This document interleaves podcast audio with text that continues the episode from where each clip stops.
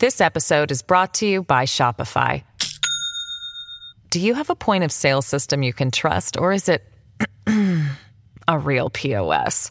You need Shopify for retail. From accepting payments to managing inventory, Shopify POS has everything you need to sell in person. Go to shopify.com/system, all lowercase, to take your retail business to the next level today. That's shopify.com/system. Get ready to hear the truth about America on a show that's not immune to the facts with your host, Dan Bongino. Hey, thanks for tuning into my podcast. This is a special podcast we put together for you to enjoy on Sunday and the weekend here.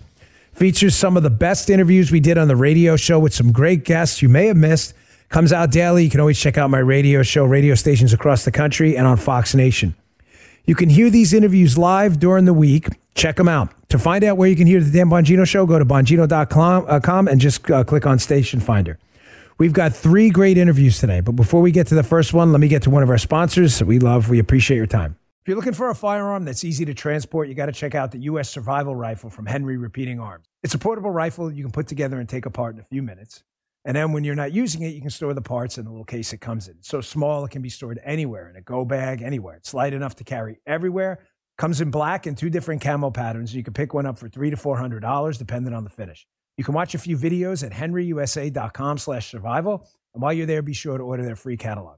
Henry makes more than 200 rifles, shotguns, and revolvers, and they're all made in America, backed by a lifetime satisfaction guarantee and the best customer service in the business. Go to their website. It's HenryUSA.com, and be sure to order a free catalog. They'll send it with free decals and a list of dealers in your area. That's HenryUSA.com for a free catalog and decals and to see the Henry U.S. Survival Rifle. First up today is an interview with Rick Harrison from one of my favorite shows on the History Channel, Pawn Stars. Pawn, P-A-W-N. We talked with Rick about his best and worst deals and what goes on behind the scenes. It's a great interview. One of my favorites. Check this out. Yeah, here he is. All right. I want to welcome to the show a guy I've become a big fan of. I am addicted to the show Pawn Stars on the History Channel. Rick Harrison. Rick, welcome to the show. Thanks for having me.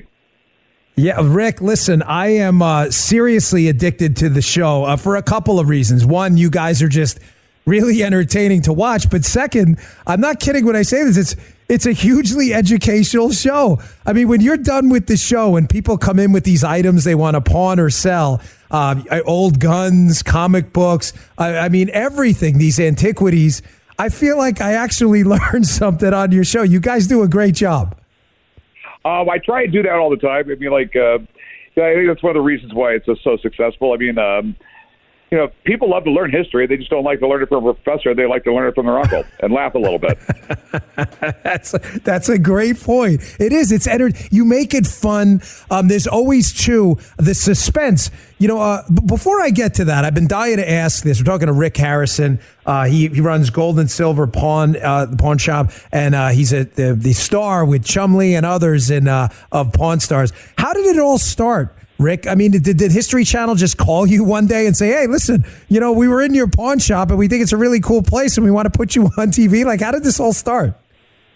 I mean, for lack of a better term, I was always a media whore. I mean, at least every time honest. I got free press, it was good for business. So, right. I had PBS do a documentary on me. I'd always put my Super Bowl rings on eBay right before the Super Bowl, so people would be calling me up. Reporters would be calling me up. I get some news articles on it. So, 17 years ago, I'm thinking, hey, if I get one of these reality shows, get a season or two, it'll be really good for business. So I pitched it for 4 years and finally got on the air. The website, folks, if you want to check it out, is gspawn.com. We're talking to Rick Harrison, host of Pawn Stars, and it's a great show. I love the suspense portion of it, Rick. People bring stuff in, and listen, how your body of knowledge about this stuff, how you've kept it all in your head, I don't. You seem to know a little bit about everything. But they come in with everything from sneakers to stuff. And there's always that suspense. Is it real? Is it not? Especially when it comes to autographs or things. Do you get that a lot where people bring stuff in and they think it's real? They think it's a big payday. I mean, is it 50% or more people where stuff is just fake? Especially, let me leave it one specific, especially when it comes to autographs and stuff, which you know is an area can be rife with fraud. Are they frequently disappointed to learn, hey, that's not real? Oh, like with autographs, 90% of the time they're fake. I mean, it's like a girl would go to a concert, then there's like the roadie there on the side of the stage, and like, they want to get something signed. I'll bring it back stage to get signed for you. You know, and he goes around the corner and signs it. Yeah, he signs it himself, right? Yeah, I mean, it's just it happens all the time. I mean, like the guy was in the shop yesterday, and he's got a deed for some property that was written up in 1790, and he thinks it's worth a fortune. I'm going like, no one throws away a deed to a house. There's a gazillion of these things.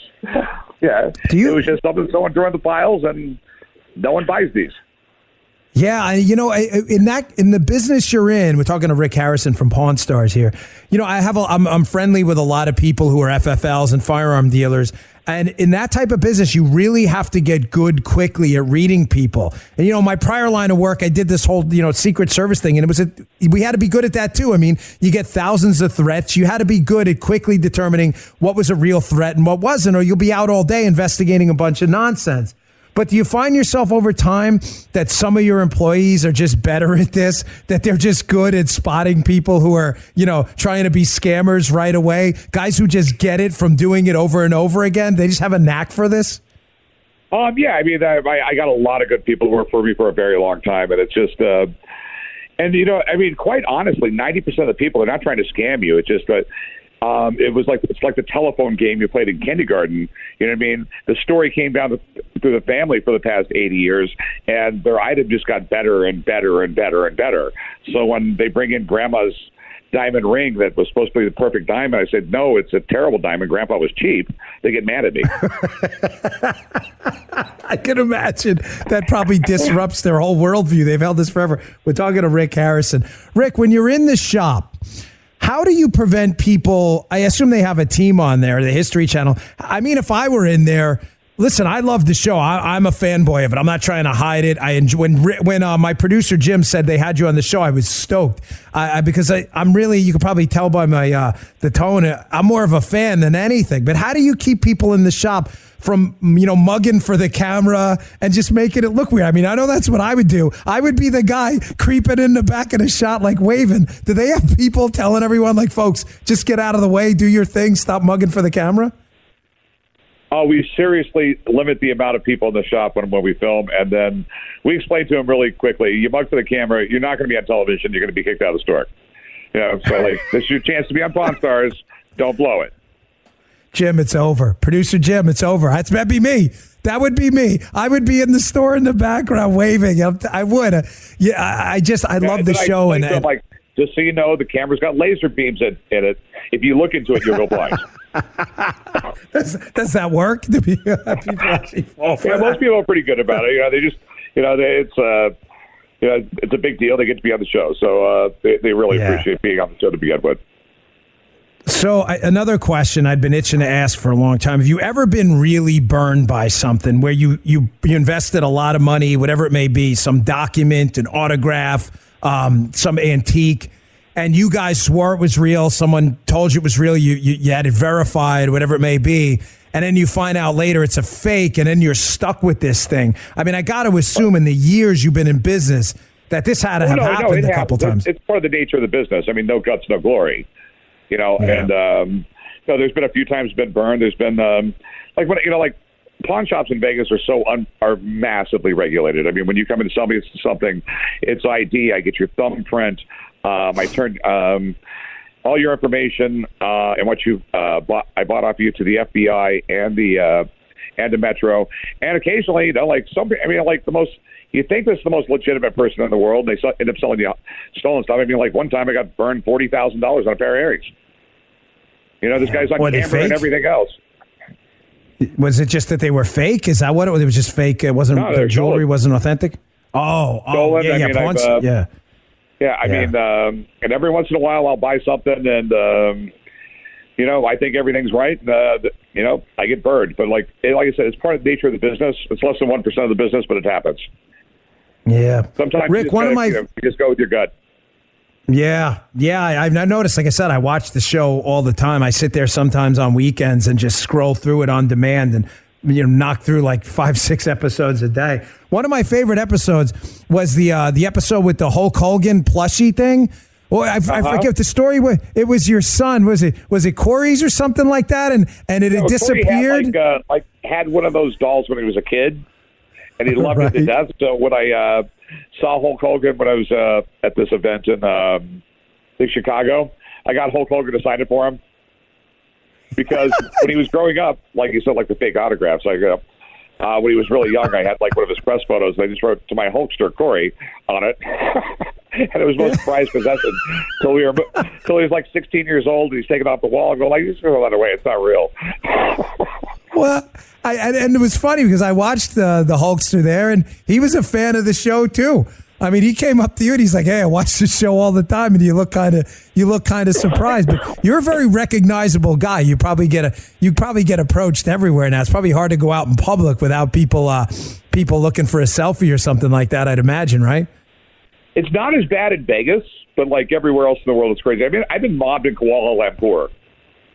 Really? Oh, Kuala Lumpur. Yeah. Well, listen, the show's popular. It's really weird about the show. I mean, like. And it's one of the reasons why I'm filming season 19 right now. It translates very, very well. I mean, I'm in 150 countries, 38 languages. I mean, I used to be the number one show in all of South America. I think I'm number 4 after 19 seasons. Still down there. Yeah.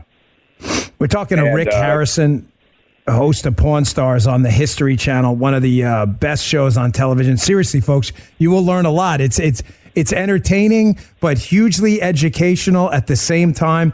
Rick, it says I was looking on the website, you guys are open 24 hours. I mean, it is Vegas, right?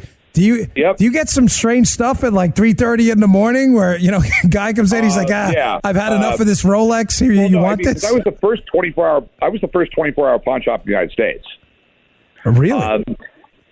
Yeah. So when I got my pawn license way back in the day, which is a completely different story, but I figured, I'll be open 24 hours a day. I got to make money. And there's a bunch of other pawn shops in Vegas that are open now. So basically I have a bank teller window at night, and people come in all night long and because they don't want the party dead.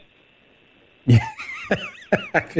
Yeah, Rick, listen, next time I come out, I would love to stop. I'll buy something. There you go. And I promise I won't. If they're filming, I promise I won't wave, and the lasers won't have to burn my retinas out. So I'd love to stop by. Rick, thanks for coming on the show. I appreciate you taking the time. It's a great show. I highly recommend to the audience you check it out. You will not be disappointed. So entertaining, educational too. Thanks for taking the time, Rick.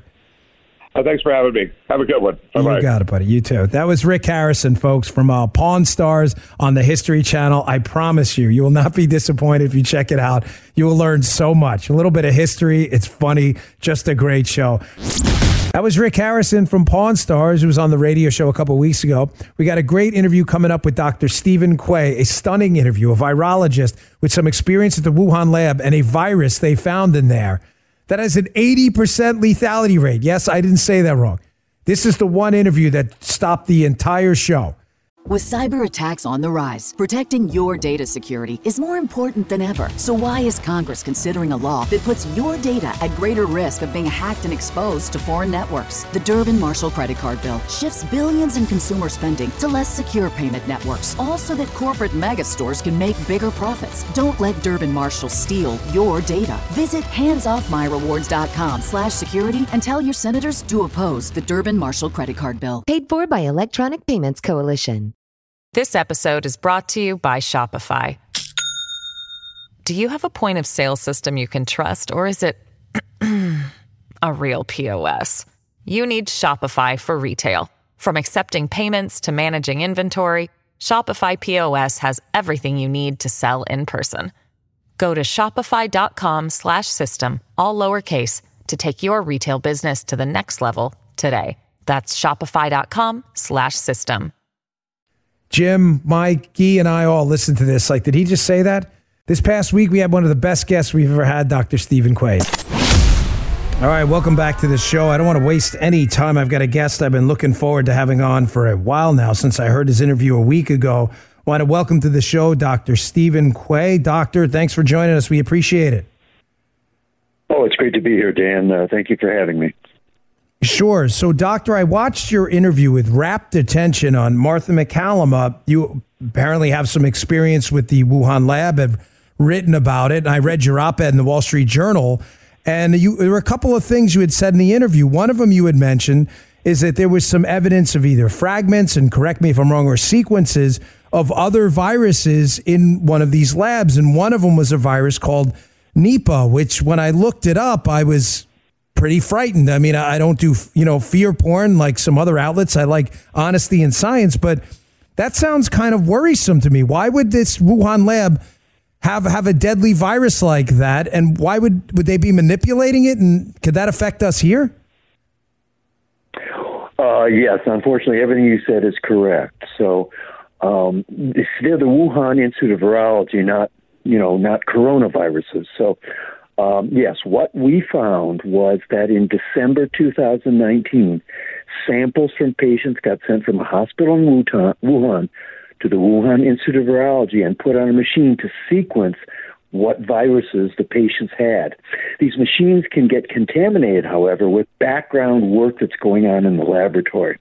We identified that the Nipah virus is being manipulated through a process called synthetic biology in the laboratory right now. This is where SARS-CoV-2 was probably 2 years in 2018, 2019. So this is very serious. Because, this virus is 80 to 90% lethal as opposed to the 1% plus or minus that SARS-CoV-2 is. So we really need to stop this activity now and get Congress and whatever group is, can get behind this to stop this. We're talking to Dr. Steven Quay. Doctor, I really wish people, now we're on in Washington, D.C. on a rather large station. I really hope people are listening. I mean, this sounds like a legitimate potential national security crisis. It's not that we don't have evidence right in front of us of another potential lab leak you wrote about, from this lab in the region of the coronavirus. You wrote in your paper, and I just want to get back to Nipah in a second, but I read your op-ed in the Wall Street Journal, and you had indicated that there's very little evidence, if any evidence at all, that this had a zoonotic natural origin. That it's pretty clear right now that the evidence is all lining up behind a lab leak hypothesis. What do you base that on? Okay, so let's understand this. So these processes always have three elements. There's an animal that's infected with a virus, and then that virus infects a human. So let's talk about each of those separately. Animal, virus, human.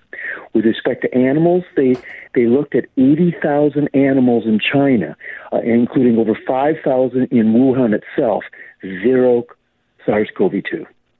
You look at the virus, the hallmark of a natural spillover is diversity. So lots of animals. We found 0 out of 80,000. The virus is also diverse. So in SARS-1 in 2003 or in MERS in the Middle East in 2014, when the virus came to humans, it had about 30 mistakes. So every patient got a slightly different virus because it had been circulating in animals for years. This virus was pure. The first 39 patients had exactly the same virus. That's like a vaccine, Dan, right? The vaccines are identical all over America, all over the world. That's a man-made process. So the virus checks the box on lab origin. And with respect to people, in a natural spillover, about 4% of the population is infected with a virus that's not quite good enough to cause human-to-human spread. The way you test for that is blood samples in the refrigerator. After the epidemic happens, you get a test, you go back to your stored samples, and you find 4%. China went back to 10,000 samples, and they found 0 pre-epidemic infection. So no virus in nature. The virus is genetically pure. No practice jumps. Those are the three hallmarks of a spillover, and it didn't check any of those boxes. Talking to Dr. Steven Quay, this is very, very troubling information. Now, the evidence you saw of some contamination with fragments and sequences, and I read your paper from of Nipah, It's NIPAH, folks, if you'd like to look it up yourself. The lethality of this obviously is very high. I read anywhere from 50 to 80%+. Now, doctor, this is what I believe. Again, I'm relying on your expertise, certainly not mine. A direct contact virus is not a respiratory virus, from what I know. But if this were to escape a lab, whether deliberately or by accident, how does this? How would you get it? I mean, we obviously know coronavirus passes through the respiratory tract and is very efficient at infecting human beings and human-to-human transmission. But how would a manipulated Nipah virus, if it escaped, how would that spread? Well, Dan, this is again where we really need to focus, because one of the things you can do in a process called gain of function is you can teach a virus to become respiratory. That's not. And so this is what started the moratorium on gain of function, was when someone took an influenza that was highly lethal but was not airborne and made it airborne. So there was no evidence that process was going on. The evidence was that the Nipah virus was being taken apart, pieces were being moved around, and this is exactly what we believed happened with SARS-CoV-2. So I mean, it's sort of a worst case scenario. Yeah, it's a terrifying scenario. And, you know, we pride ourselves on this show of sticking with the facts and the data because, you know, panic kills. That was an expression we had in the Secret Service. Panic, it does. But this is really serious. I mean, this is science. This is an actual virus. It's not a conspiracy theory. It actually exists.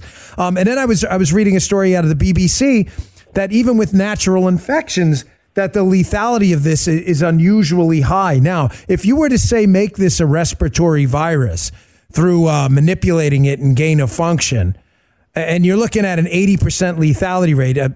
Does the R naught and the contagiousness of that actually limit it? Again, I'm relying on your expertise because a doctor friend of mine had told me that lethality can sometimes, ironically, be a virus's worst enemy as well because it kills the hosts so quickly. But throwing a curveball at you, Doc, I had heard in the article that the latency period from infection to symptoms can be upwards of 45 days. So you may not die in that time and spread it to a whole bunch of people. Nipah, that is. That was a lot there, but take it piece by piece if you want. Yeah, Dan. I mean, I think it's really good not to get ahead of ourselves. What we found is that they're working on the Nipah virus. It's a highly lethal virus. Whether they could make it worse, whether they could make it more spreadable, I have no evidence for that. All I have is evidence that they're taking this 15,000 letter virus apart. They're moving it around with the tools of synthetic biology. That, you know, we do that at level 4 in the U.S. This, I guess, this is another aspect of it, Dan. We really need to focus on this. So that work could be done, perhaps safely, at level 4 in the U.S.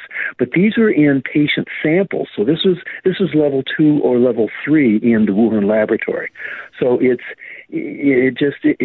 kind of a nightmare, but it may not be a pandemic nightmare. But what we need to do is have people focus on the fact that this did happen with SARS-CoV-2, and the work is still going on with other viruses that are as lethal or on paper look more lethal. I think that's the take home. Now I understand. We're talking to Dr. Steven Quay. Doc, I'll leave you in a couple of seconds. I just got a couple more questions for you. But regarding the lab leak hypothesis, which now looks to be likely, not just a hypothesis, I was doing a lot of reading about this double CGG codon and this furin cleavage site, and how these things, although possible in nature, certainly, you know, the absence of evidence, or the evidence of absence doesn't mean the absence, you know, absence of evidence doesn't mean the evidence of absence, could happen. We haven't seen it yet. This double CGG codon and this furin cleavage site type thing, indicating that this was somehow man-made. Can you comment on that? And what does this furin cleavage site do? Why does everybody keep writing about it? Yeah. So first, let's just imagine, because we're not together, we can't draw pictures. You know, I'm a napkin, right. But so we've established that it It has the three hallmarks of a lab-acquired infection. So then you go to the decision tree. Is it a natural virus that escaped or a laboratory-manipulated virus that escaped? The key to this virus having killed 5 million people and infected the entire planet is something called the furin cleavage site. That little ball that we know that's on top of the virus called the spike protein. We're all familiar now with this little spiky thing sticking out of it. Uh-huh. It gets clipped by an enzyme, by a scissors in your own cell that prepares the virus for entering the cell quickly. And most viruses don't have this. Most viruses, let me say it another way. I misspoke. Most viruses clip their spike when they go into the cell. So they have to do two things. They have to attach to the cell, get their spike clipped with an enzyme, and then they can infect. Because of the furin cleavage site, SARS-CoV-2 leaves the cell after it's infected and comes out of the cell to go to new cells already cleaved. So it's already done one of the two steps it needs. Now it just needs to find a cell to bind to at this thing called the ACE2, and then it can immediately infect. So this site is the thing that makes it so infective. And it hasn't occurred in this group of viruses, what are called the sarbacoviruses. I'm sorry, these big science words. But anyway, the group SARS-CoV-2 belongs to broke away from other beta coronaviruses in about 1080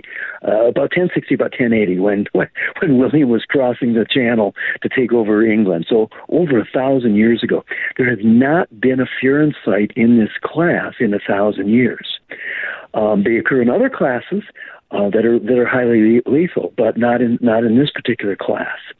We now know through a whistleblower that a grant application to DARPA was made by this group of scientists we've talked about, Wuhan Institute of Virology, DASEC at a place called EcoHealth in New York City.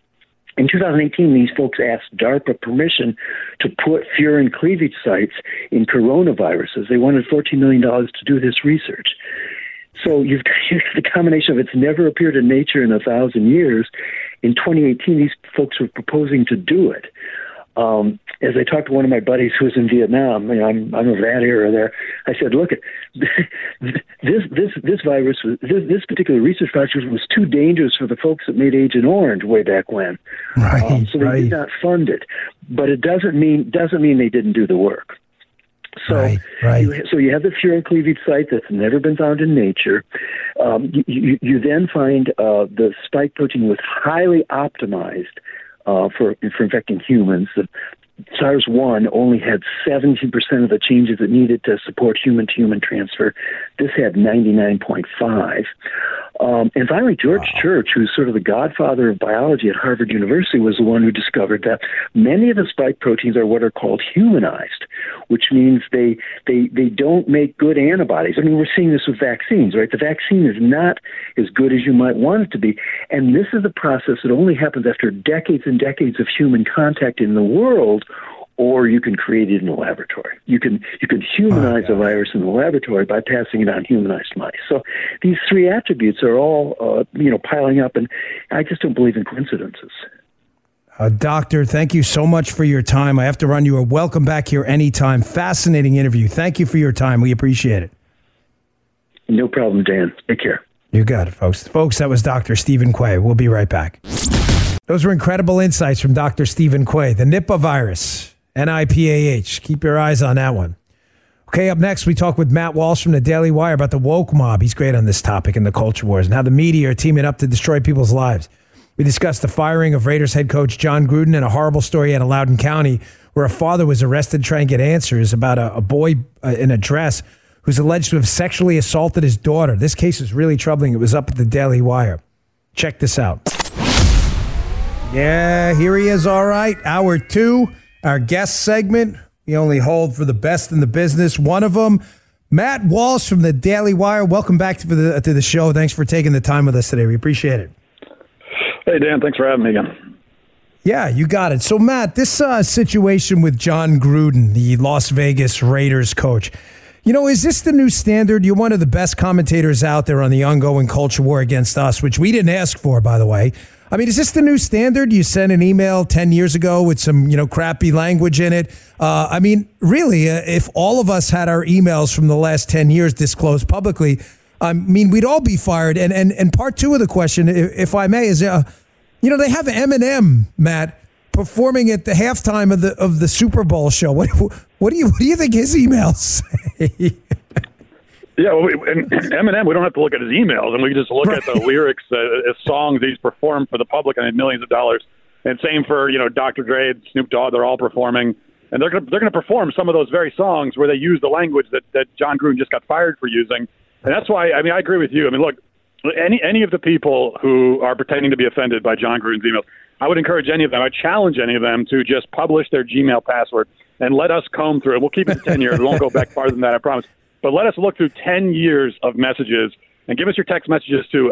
Have you never in 10 years sent one message with like offensive content to? Of course, that's not the case. And that's why we have to understand what's happening here with John Gruden is that this is prosecuting by mob tribunal a thought crime. The problem is the thought that he expressed. It's almost no different. Like if the cancel mob had the ability, the technology to actually literally read your mind, they would eagerly do it, and they would cancel you for things you haven't even said out loud.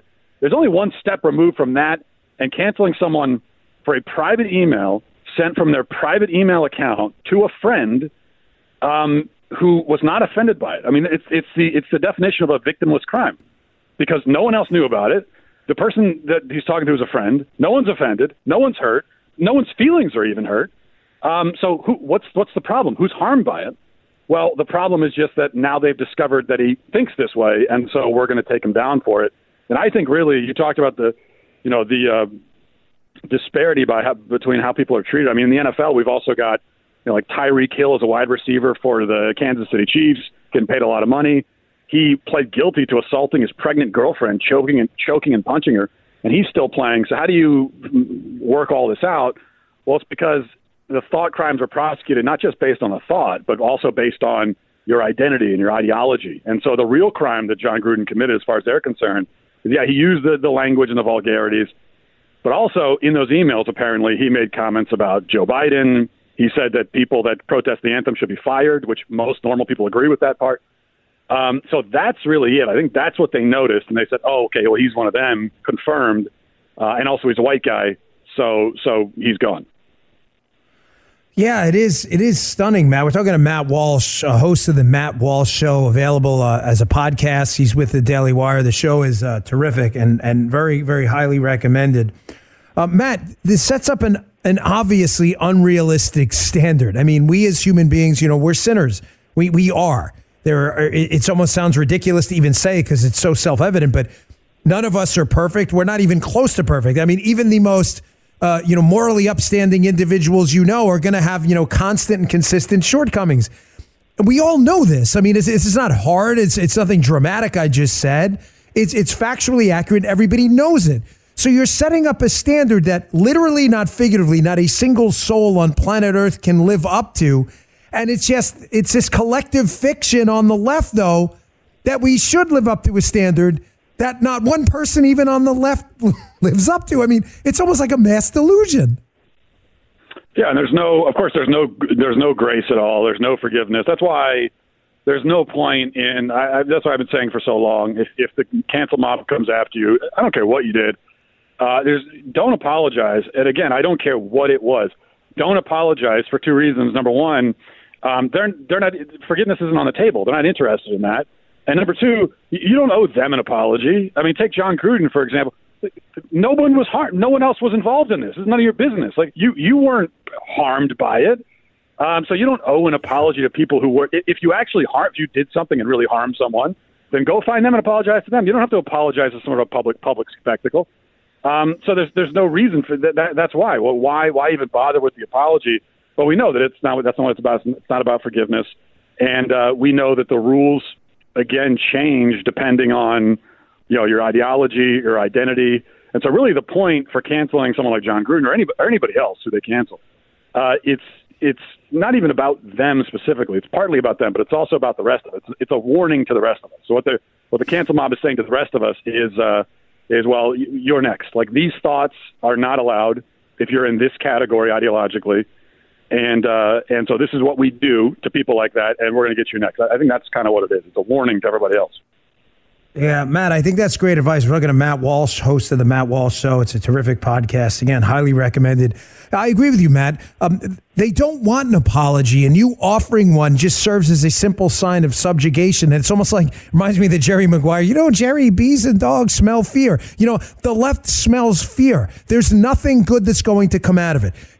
Say an act of contrition, go to confession, talk to your priest, your rabbi, your imam, whoever it may be. But the public apology does nothing. It's like you said, it's like offering a ransom to people who aren't interested in the money. Like, no, we don't want it. Like, keep the money. We're still keeping the hostage. So I agree with you. Now, Matt, I just want to switch topics. You have been heavily involved in this fight against CRT, Virginia resident, which is great. Virginia, I'm sure, loves having you. But that fight in Loudoun County's got ugly. The Daily Wire had a story up today that just is, beyond disturbing. It's like savagery. So there's this father whose daughter was attacked and sexually assaulted.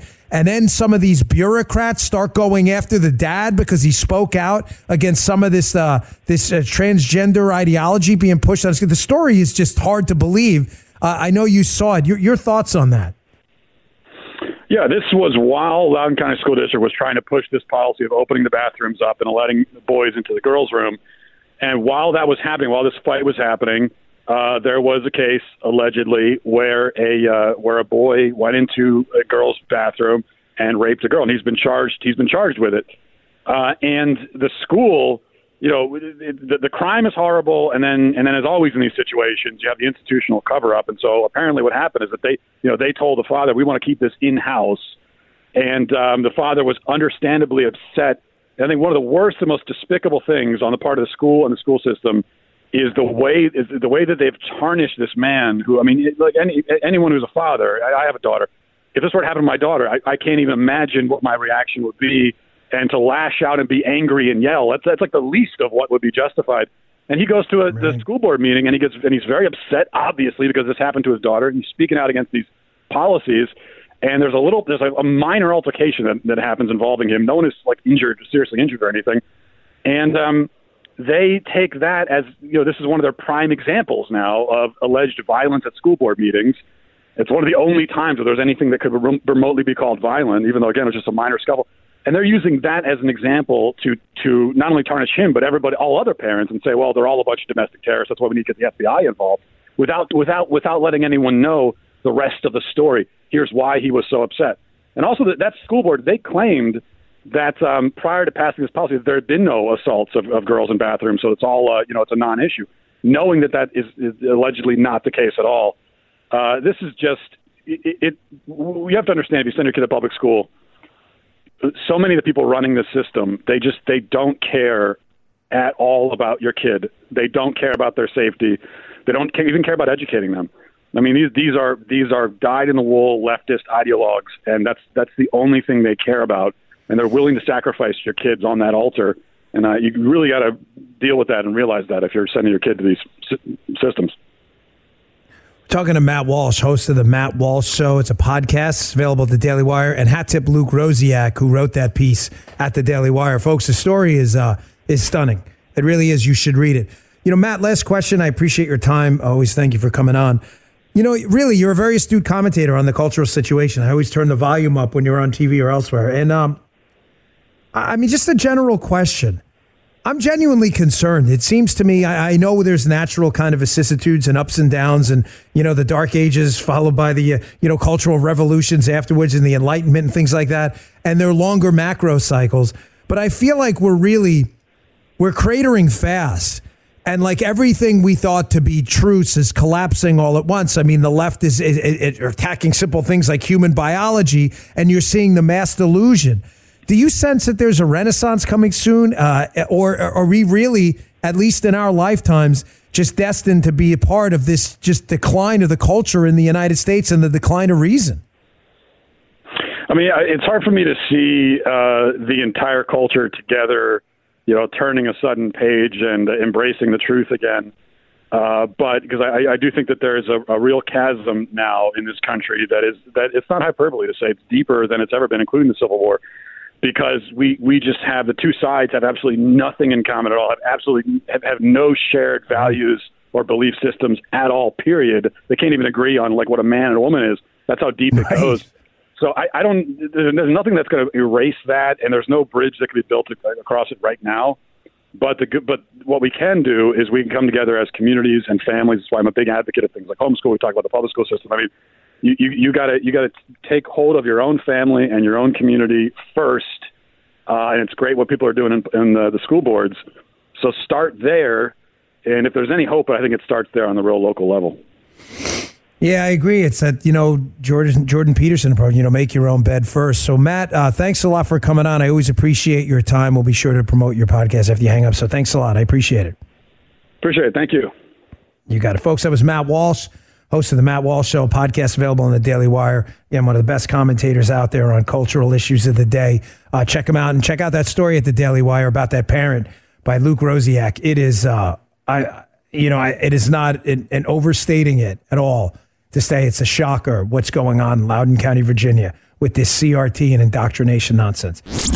That was our interview with Matt Walsh from the radio show last week. You can hear me every day, every weekday across the country on over 300 radio stations. Go to Bongino.com and click on Station Finder and find out where we're on near you. Thanks for listening. Hope you enjoyed this weekend show. I'm Dan Bongino. See you on Monday. You just heard Dan Bongino.